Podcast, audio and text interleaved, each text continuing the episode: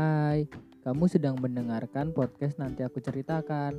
Terima kasih telah bersedia menunggu hadirnya episode baru.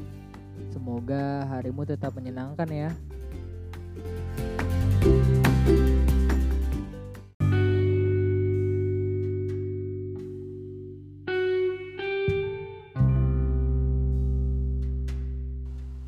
Halo, apa kabar? Setiap pekan selalu kusisihkan satu hari untuk sekedar menghabiskan hari itu berdua. Sampai saat ini, setiap pekan juga satu hari itu kuhabiskan sendiri. Menghabiskan senja bersama angin, menuliskan tentang apa yang membuatku jatuh cinta terhadapmu.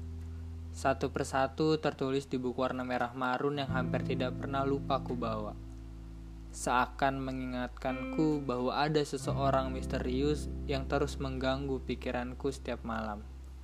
Bahkan sampai malam ini pun aku masih diganggu oleh rindu itu. Rindu yang datang tanpa permisi dan tak pernah menemukan temunya. Tentang perasaan ini, aku mencoba untuk meneruskannya terhadapmu. Berharap memang tujuannya ya kamu.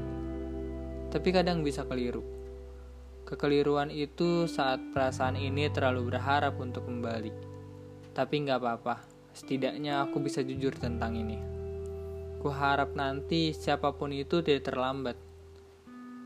Maaf ini jadi pesan yang cukup panjang. Terima kasih sudah mendengarnya.